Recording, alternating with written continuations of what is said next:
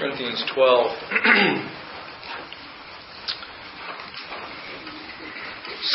billion. $60 billion are spent by Americans on diets and trying to lose weight. $2.6 billion are spent on gym memberships. Paul says bodily exercise does profit. Does profit little. But Americans have been infatuated on perfecting our bodies. While our body is a temple of the Holy Spirit, it's important to care for. I'm sad to say that the emphasis on perfecting our bodies has led to the neglect of the most important body, the body of the Lord Jesus Christ. And if there is anybody who is intent on perfecting their body, it's the Lord Jesus Christ, the church. And 1 Corinthians 12, verses 12 through 27, will reveal to us how he perfectly completes, he perfects, he shines, he hones the body of Christ through four things that we'll see this morning. This morning you'll see that he perfects the body of Jesus Christ, his own body, through gospel unity. Gospel unity. The second thing we'll see this morning is that he perfects the body of Christ through intentional diversity. Intentional diversity. The third thing we'll see is that he perfects the body of Christ through humble dependency. Humble dependency. And the fourth is he perfects the body of Christ through single authority. Or single authority. We've got work to do. Let's look at the text. 1 Corinthians 12. We'll start off in verses 12 and 13. He says, "For as the body is one, and hath many members." Now he has led up to, in the first few verses, verses 1 through 11, telling us that there are many spiritual gifts. Spiritual gifts that are to be used for the edifying and building up of the body of the Lord Jesus Christ. There are diversities. And these have all come through the Holy Spirit. Holy Spirit has laid these out. He has put these in His people in order to build up the body of Jesus Christ. And He has done it exactly how He wants. He's given this person this gift because that is what He wants this person to have. He's given this person this other gift because that is what He wishes that person to have. Because He sees the big picture. He sees the whole tapestry. He can see how it all is working together. So that is what the Holy Spirit has done. And I'm not going to spend a lot of time on spiritual gifts this morning because we did do that earlier in the summer in Romans chapter 12. But I want us to see in verses 12 and 13 that here's the reason for these spiritual gifts. He says right off, "As the body is one and hath many parts," or members. Now when you read that word members, I want you to be thinking in your head parts. Sometimes members has certain connotations. I want you to think parts. It's made up of many different parts. That's what Paul's trying to get across to us. And all the members of that one body, being many, are one body. A body has many parts, but all the parts together make up that one body. So Paul says, as that is true in the physical realm, so it is in Christ. In Christ. Look what he says in verse 13. "For by one Spirit are we all baptized into one body." By one Spirit, the Spirit of God that He has spent the first 11 verses talking about how He rules among His body. We are immersed into one body, and that is the body of Jesus Christ. And so we have been baptized into one body, and it doesn't matter what our social classifications were before. He says whether we be Jews or Gentiles, bond or free, slaves or free, we have been all made to drink into one Spirit. So he's talking in verse 13 about what theologians call Spirit baptism. Spirit baptism. There are many different interpretations of this. I think the one that has the most weight and fits in with the whole of Scripture is that the Spirit baptism is the baptism of the Spirit that everybody who has ever believed in this New Testament age has experienced at the moment of salvation. I think you could take a cross-reference to Romans chapter 8, verse 9 that you could look on at your own time.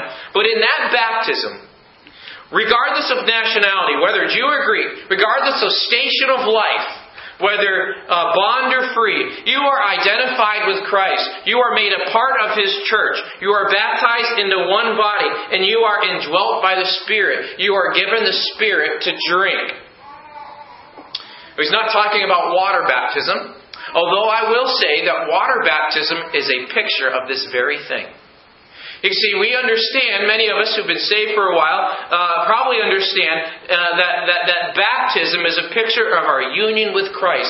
We are connected to the Lord Jesus Christ in His death and His burial and His resurrection. That's a picture of what baptism is. But we forget another part of that.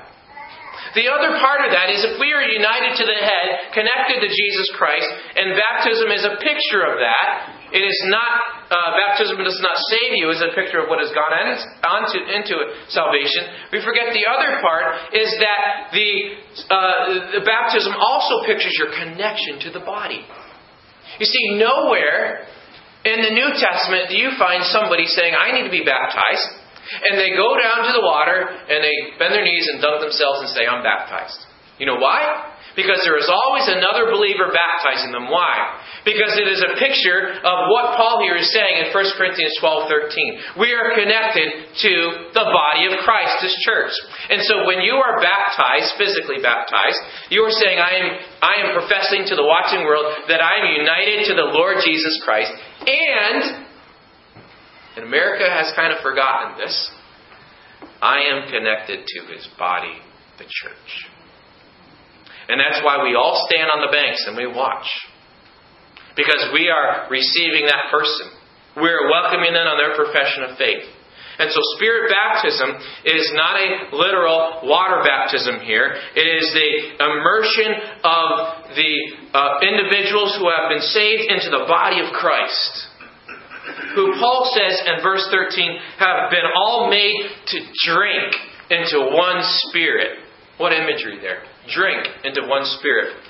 What is he saying? Well, you might have a better understanding of what he's saying about drinking into one Spirit. If you turn to John chapter 7, one of those early passages where John and Jesus starts to hint and allude at what's coming here with the Holy Spirit who's going to come after Him. If you look in John chapter 7, verse 38 and 39, or excuse me, verse 37, John 7:37. There's a rich cultural picture here that would be a great message sometime, but not today, during the feast. It says, John 7:37, in that last day, the great day of the feast, Jesus stood and cried, saying, if any man thirst, let him come unto me and drink. Now Jesus has said in John 4 that I'm the living water, you need to drink of me. But Jesus here explains, or John includes in verse 39 what he's talking about here when he says, come to me and drink. By the way, those of you who are in Sunday school class on the doctrine of the Trinity here can maybe start to put these connections together hopefully a little better. But verse 38, Jesus says, he that believeth on me, as the Scripture hath said, out of his belly shall flow rivers of living water. You'll drink of me, and out of that you'll flow out. It'll flow out of you. See, understand this principle that we need to understand as the Church of Jesus Christ, that what God has done to you in the gospel, He wants to do through you. Look what he says in verse 39. John includes this interpretational remark. Through the Holy Spirit, John says this, but... in other words, unless you simply reference this to only mean Jesus Christ, as if that wasn't full enough. John says, but this spake he of the Spirit, which they that believe on him should receive, for the Holy Spirit was not yet given, because that Jesus was not yet glorified. So what's Jesus saying and John saying here? He's saying, this drinking of Jesus is a Spirit. It's drinking of the Spirit. It's spiritual life through the Spirit. That's why we have the fruit of the Spirit. That is the out of the bellies flowing forth living water. Eternal life. That's the fruit of the Spirit.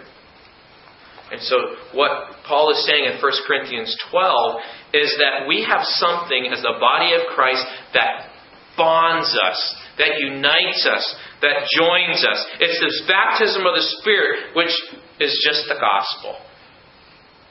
It's the work of God in our lives, the gospel. And we have now spiritual life through Him as we drink of the Spirit, the Spirit delivers the life of Christ, and as we take that in, out of that then flows the life of Christ to others. And so what God has done to us, then He does through us. And so we're united to Christ and united to His body. That's Spirit baptism, and that's what physical baptism is a picture of. As a side note here. So what is Paul saying? We're one in the gospel. We're one in the gospel. And so the very first point is we have gospel unity. That is what makes us the body of Christ. Unity in the gospel. Gospel unity. Flip over with me to see Paul put it another way in Ephesians chapter 4 and verse 1. Ephesians chapter 4 and verse 1. Paul says, I therefore, the prisoner of the Lord, beseech you that you walk worthy of the vocation wherewith you are called, with all lowliness and meekness, with long suffering, forbearing one another in love, endeavoring to keep the unity of the Spirit and the bond of peace. Now, he's going to now tell what that foundation for that happening is. And here's what it is. Verse 4. There is one body and one Spirit, even as you are called in one hope of your calling. One Lord, one faith, one baptism, which I take as Spirit baptism that we're looking at in 1 Corinthians 12. One God and Father of all, who is above all, and through all, and in you all. And then he talks about the diversity after that. But he establishes it with the unity we have in the gospel, just like he does in 1 Corinthians 12. Where does this come from? Why can we have unity? Well, this is an eternal truth. I want you to understand this morning that unity of the Godhead and His people is rooted in the triune God in the Trinity. They are united. See, Jesus says in His last prayer for His people in John chapter 17, the night before He dies, Jesus says this in John 17:11, and now I am no more in the world, but these are in the world, and I come to thee, Holy Father, keep through thine own name those whom thou hast given me, that they may be one as we are. Our unity is rooted in the triune God, who has given us the gospel in order to unite us with Him and with each other. He says later on in John chapter 17, verse 20 through 23, He says, neither pray I for these alone, the ones that are up in the room with Him, but for them also which shall believe on me through their word. I hope that's you this morning. That they all may be one, as thou, Father, art in me, and I in thee, that they also may be one in us, that the world may believe that thou hast sent me. And the glory, what sets me apart, which thou gavest me, I have given them, that they may be one, even as we are one. He is praying for gospel unity. And that's what 1 Corinthians 12 is all about. This gospel unity is unity in the gospel. I and them and thou and me, that they may be made perfect in one, and that the world may know that thou hast sent me and hast loved them as thou hast loved me. Do you understand this? That what God has done to us, He wants to do through us. That the unity He brought to us in uniting us to the triune God and to each other is a missional unity. It's for mission. He says that the world may see this. The gospel makes us one because it connects us to Christ. And you could really see this happen in the book of Acts, can't you? Remember in Acts chapter 2, after the Spirit comes in and dwells among His people, in His people. In Acts chapter 2 at the end, after Peter's message, when many are saved, they are baptized, and he says they're added to the church. You know what the last few verses of Acts 2 says happens? An amazing thing. That doesn't happen naturally. It says, verse 42, and they... togetherness, continued steadfastly in the apostles' doctrine and fellowship, koinonia, community, and in breaking of bread and in prayers. And fear came upon every soul, and many wonders and signs were done by the apostles. You know what happened? A snapshot of heaven happened. And all that believed were together and had all things common, and sold their possessions and goods, and parted them to all men as every man had need, and they continuing daily with one accord, gospel unity, in the temple, and breaking bread from house to house. They actually liked each other. They enjoyed hanging out with each other. Did eat their meat with gladness and singleness of heart, praising God. And notice this, it has a missional aspect to it. What God does to them, He does through them. It says, in having favor with all the people. And the Lord added to the church daily as such should be saved. So don't just look at gospel unity as something, that's what the liberals think. No. There's a missional aspect to this. God is glorified and there is an attractiveness to it. You want to do a further study in unity, study the book of Philippians. You might want to jot down these references for further study on this idea of gospel unity. Philippians 1:5-7. Paul keeps talking about striving together with one mind here. Philippians 1:27. The example of the Lord Jesus Christ in chapter 2. So chapter 1:5-7. Chapter 1:27. Chapter 2, verses 1-5. Chapter 3, verses 13-17. And chapter 4, verses 1-5, where he has to call out two ladies in the church who weren't unified, Euodia and Syntyche. And he says, you guys are my partners in the gospel, and you're not unified. You're hurting something here. You're hurting our mission. We can't be partners in the gospel if you're not unified. Get it right, and let's get it together and go forward. So there is gospel unity. Secondly, I want you to see in 1 Corinthians chapter 12, in verses 14-20, there is intentional diversity. This is what 1 Corinthians 12, the emphasis usually is on, and the messages, that there is a great diversity. This seems to be the thrust of what Paul's trying to get across to these Corinthians, who had all kinds of factions and schisms and said, I follow this guy, I follow this guy. I'm not hanging out with them, no way. And whoa, they're down here on this cast, so they can't share my food, 1 Corinthians 11. Paul says, no, you all working together here. He says there is intentional diversity. Or my kids got some candy a couple weeks ago, right?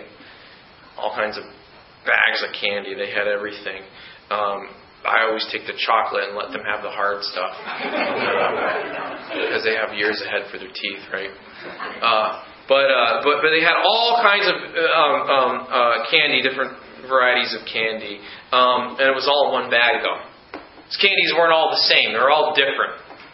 Each of them had something different that they could offer, right? The Jolly Ranchers offer that they get stuck on your teeth. The Kit Kats, my favorite, they offer that crispy rice wafer with the chocolate coating, right? Everything had something different to offer. There is a diversity in there. And the genius of the church that God has planned is that there is both unity, but it does not mean uniformity, that we all look the same and all think exactly the same and have the same perspectives of it and everything and have come to the same conclusions. No, it doesn't mean that. I was part of a church that believed that in the past, that you all had to look the same. You all had to do exactly the same thing, have exactly the same standards and convictions about everything. And it ended up driving people away. But the genius of the plan of the church is that there is both gospel unity and intentional diversity. There is unity in diversity. And you have to have both here.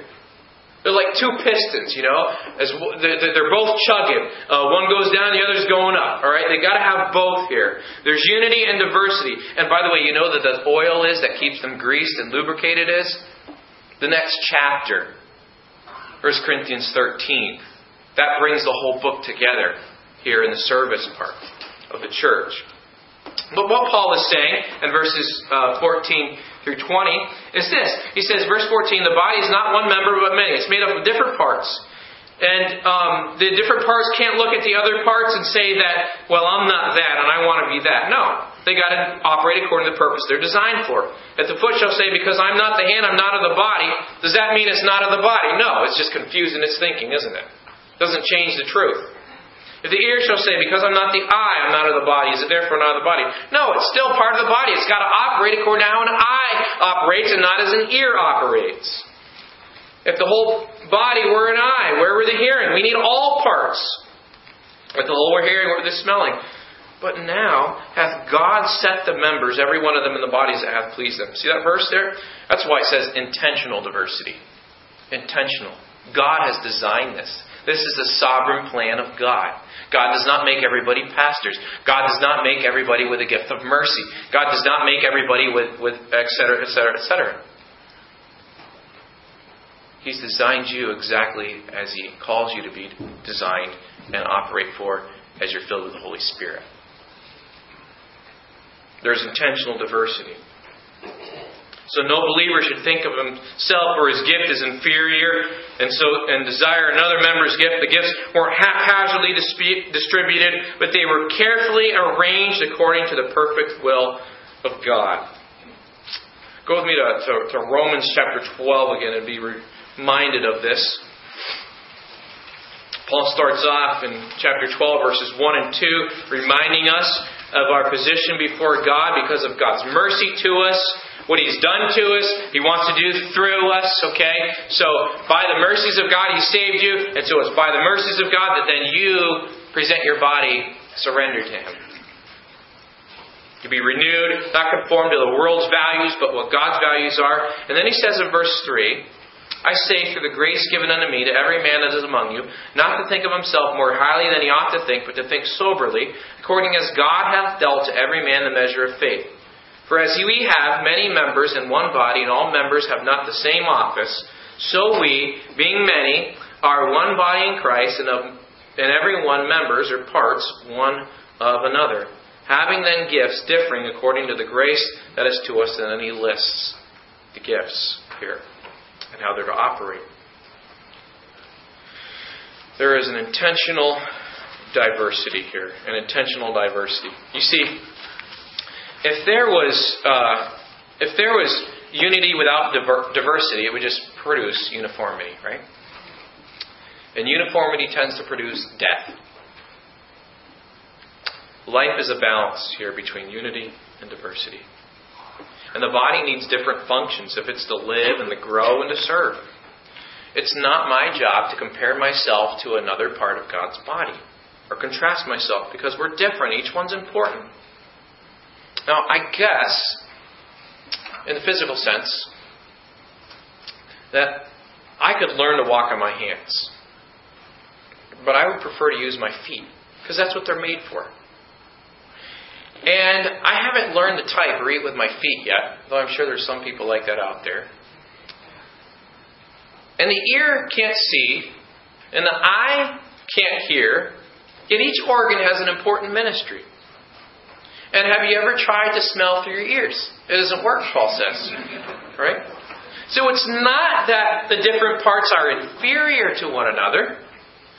He's making the point that they're all essential. They're all essential. And they're not to be hoarded in a corner. The next verses tell us why they're not inferior and they are important. You see, there is because we're made in the image of God and He has crafted you, we're united in that aspect, but we're all different. He has never made exactly the same human being. Even identical twins, of course, are different.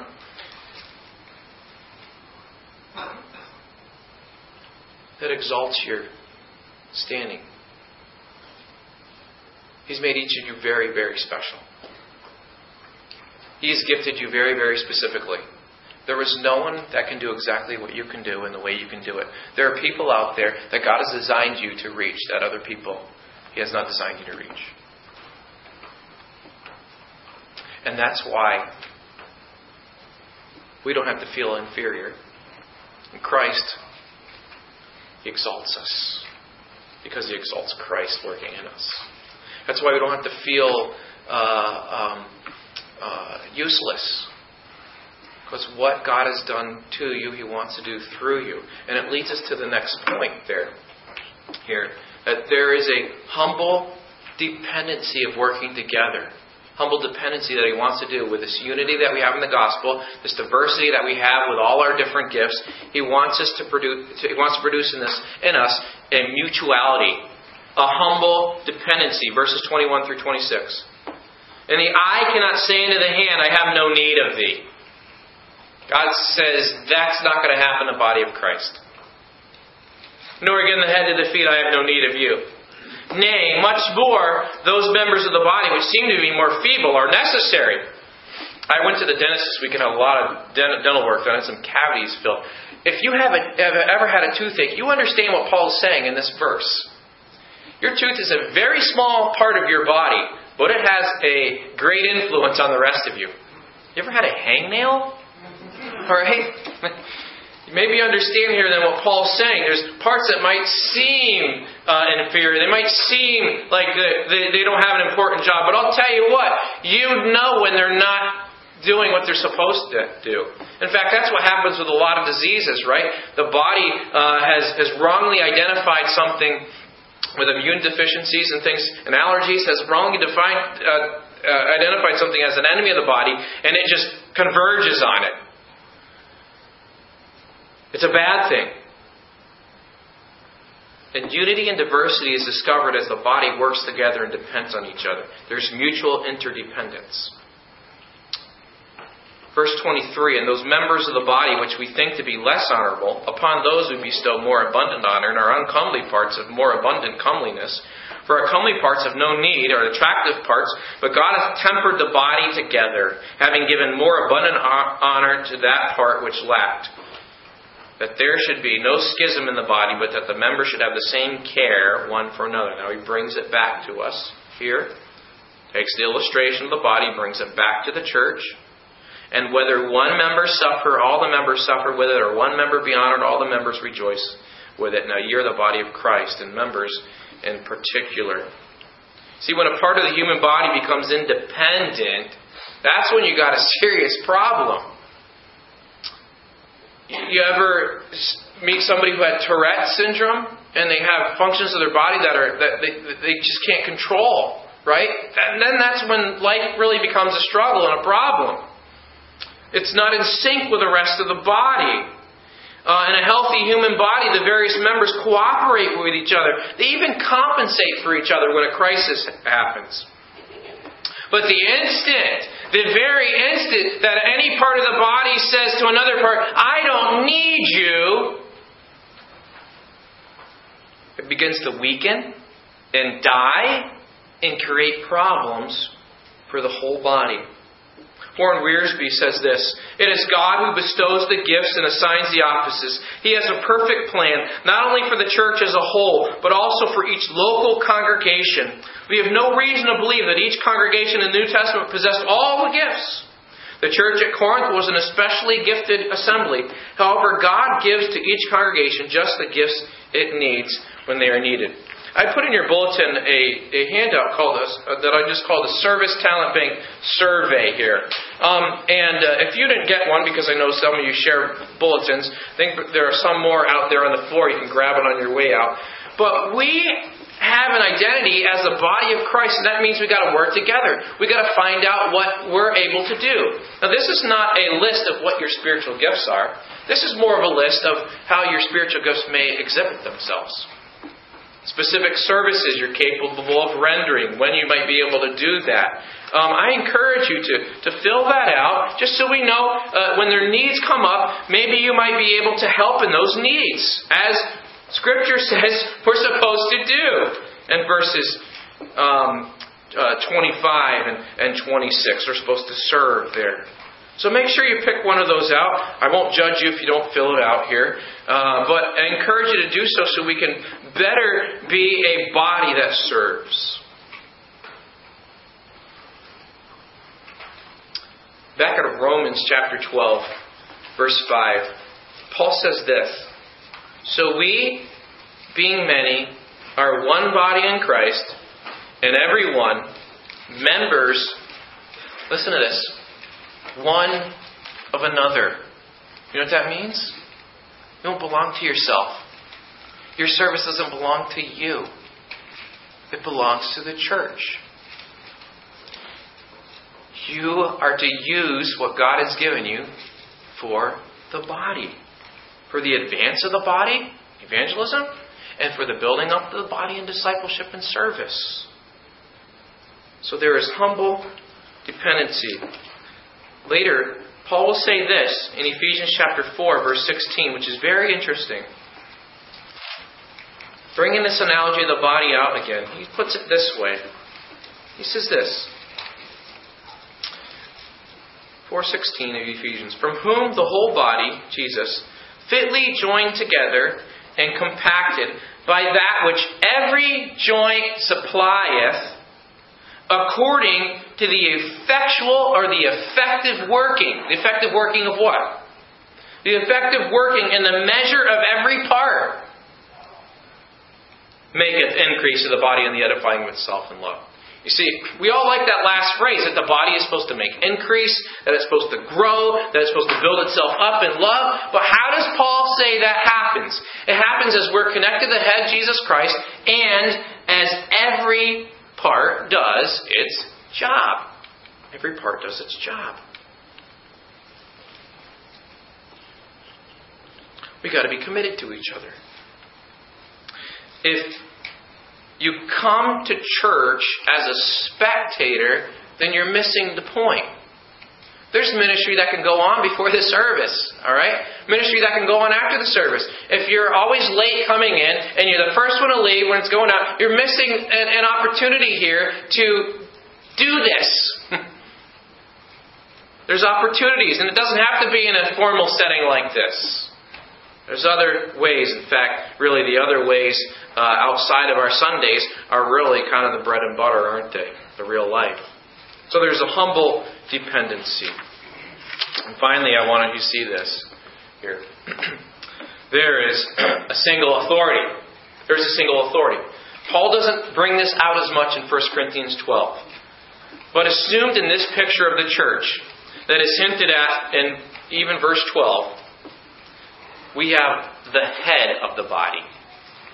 The head of the body. The songs this morning were designed to exalt the head of the body, Jesus. You see, everything the Spirit wants to do in the body is because of Jesus. Jesus is the reason there's gospel unity.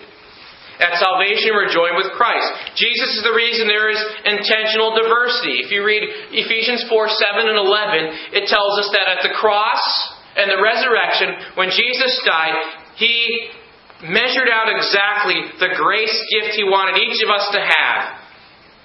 He gave the gifts to people. When He ascended on high, He distributed it so that He would be exalted and glorified as He fills His church through the gifts of His people. Jesus is the reason for humble dependence. And that last point, He leaves the glory and majesty of heaven. He joins us and serves us on His hands and knees. He even gives His life in place of ours. Jesus is the source of the body of Christ. Jesus is the authority of His church. Jesus is in charge. It's not me, though I am an under-shepherd. Jesus is the ultimate head. This is His body. That brings it all in perspective. This isn't what a few people are trying to build here. No, this is all together. We are under the lordship of Jesus Christ, the headship of Jesus Christ, and this is what Jesus is trying to build. And if Jesus was standing here instead of me, He, I hope, would say the exact same thing.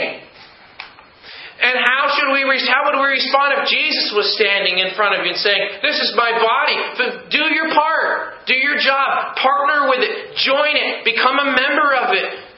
Be committed and do it. Do the task." He's the source. Colossians 1:18, and He is the head of the body, the church, who is the beginning, the firstborn from the dead, that in all things He might have the preeminence. Colossians 2:19, and not holding the head, from which all the body by joints and bands having nourishment, ministered and knit together, increaseth with the increase of God. It's what He said in Ephesians 4:16. Ephesians 1, 22 and 23. And hath put all things under His feet, and gave Him to be the head over all things to the church, which is His body, the fullness of Him that filleth all in all.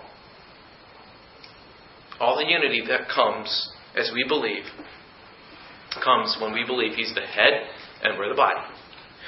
All the diversity that comes as we believe that He is the head and we are the body. All the dependency that comes as we believe that He is the head and we are the body. He is the authority, and everything true about His church as His body is true because He is the head of the body. So as we close here, I want you to turn to Ephesians chapter 4. And think about this. Paul starts out talking about our unity that we saw. Ephesians 4.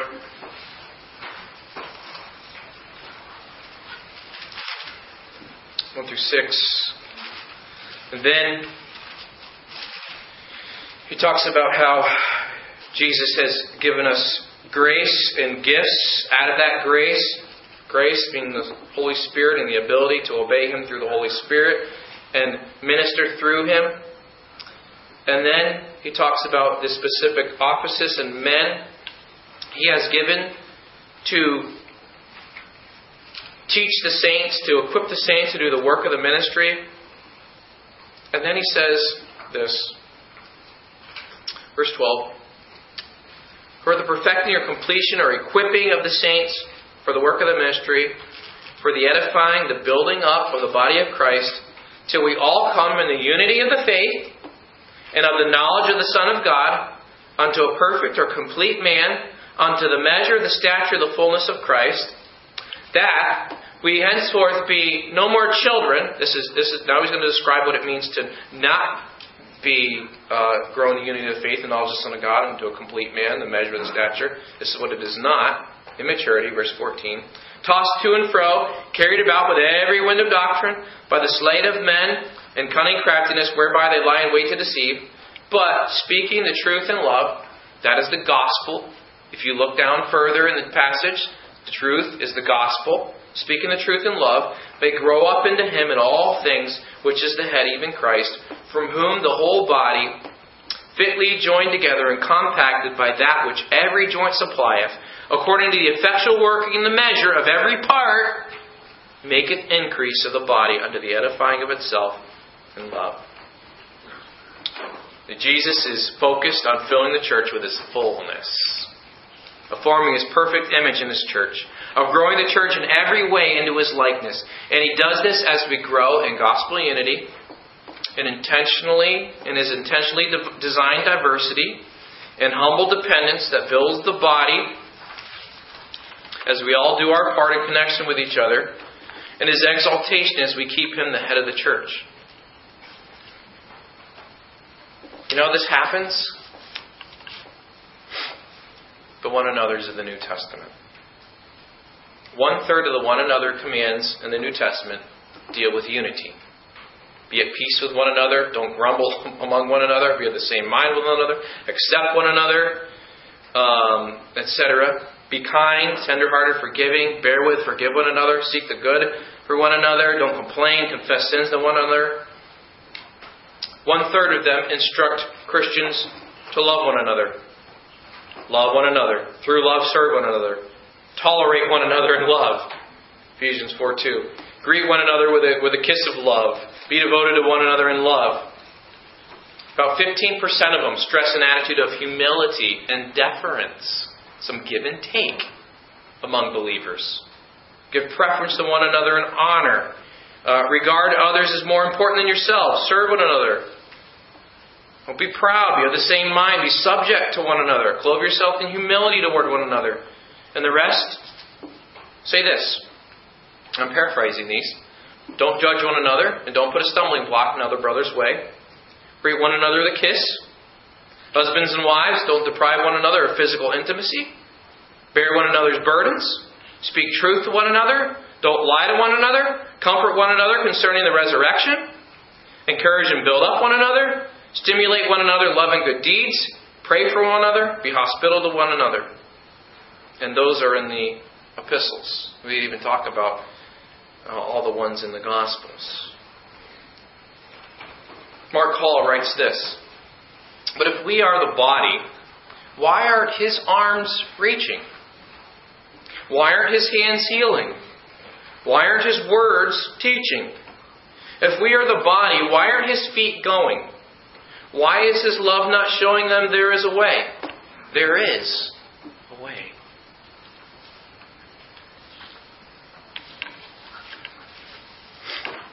Are you surrendered to the head to serve the body?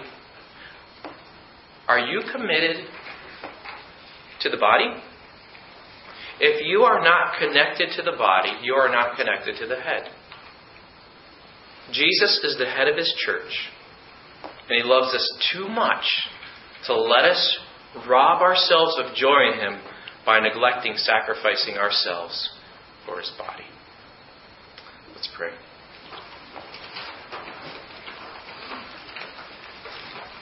Lord, again, we do thank you for your goodness, for your love. We thank you for your power. We thank you for this bride that you have showered your love upon and designed to be joined to you as a part of your body, designed to do the ministry that you called us to do. We ask now that we be surrendered vessels as we sing, "Take My Life," and let it be consecrated, Lord, to Thee. In Jesus' name we pray. Amen.